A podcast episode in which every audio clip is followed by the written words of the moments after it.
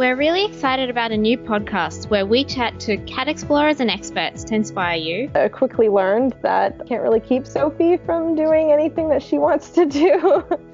um, she, when she has gets it in her head that she's going to do something, then she's going to do it. We share their war stories. Well, for some reason this time I hadn't tethered the lead.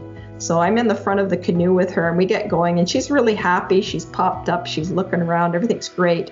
And then this Canada goose came along and started really honking loudly. And I, that just startled her. And I swear she just leapt out of her backpack. And I think she thought that she could walk on the water, but she tried running across the water, which didn't work well. We learn about the cat exploring they do. Because we know he enjoys it. The ferry to Fire Island from Long Island. Oh, he loves in it. the summer. He just loves having the wind in his whiskers and watching water move. We learn about how cats can be trained. I try to do a combination when I train. I always try to do, you know, one that's exercise, so like they're jumping on me or jumping over a jump, and then one that's more brain work, so they have to concentrate, and then something fun.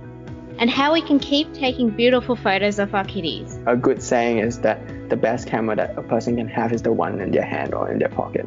We take a moment to appreciate how they change our lives. The way it all happened was amazing. Like it, this cat entered my life and literally changed everything. And positively changed the way we see the world. I just wanted to be different with Burma. And I wanted to see the world just the way he saw it too. You know, he he's this kitten full of life, and you know he sees the beauty and the good and everything. He really breathed a lot of like that positive energy into our situation, mine and Puppy's both. Hit subscribe to the Cat Explorer podcast wherever you listen to your podcast so that you are the first to be inspired from these amazing people.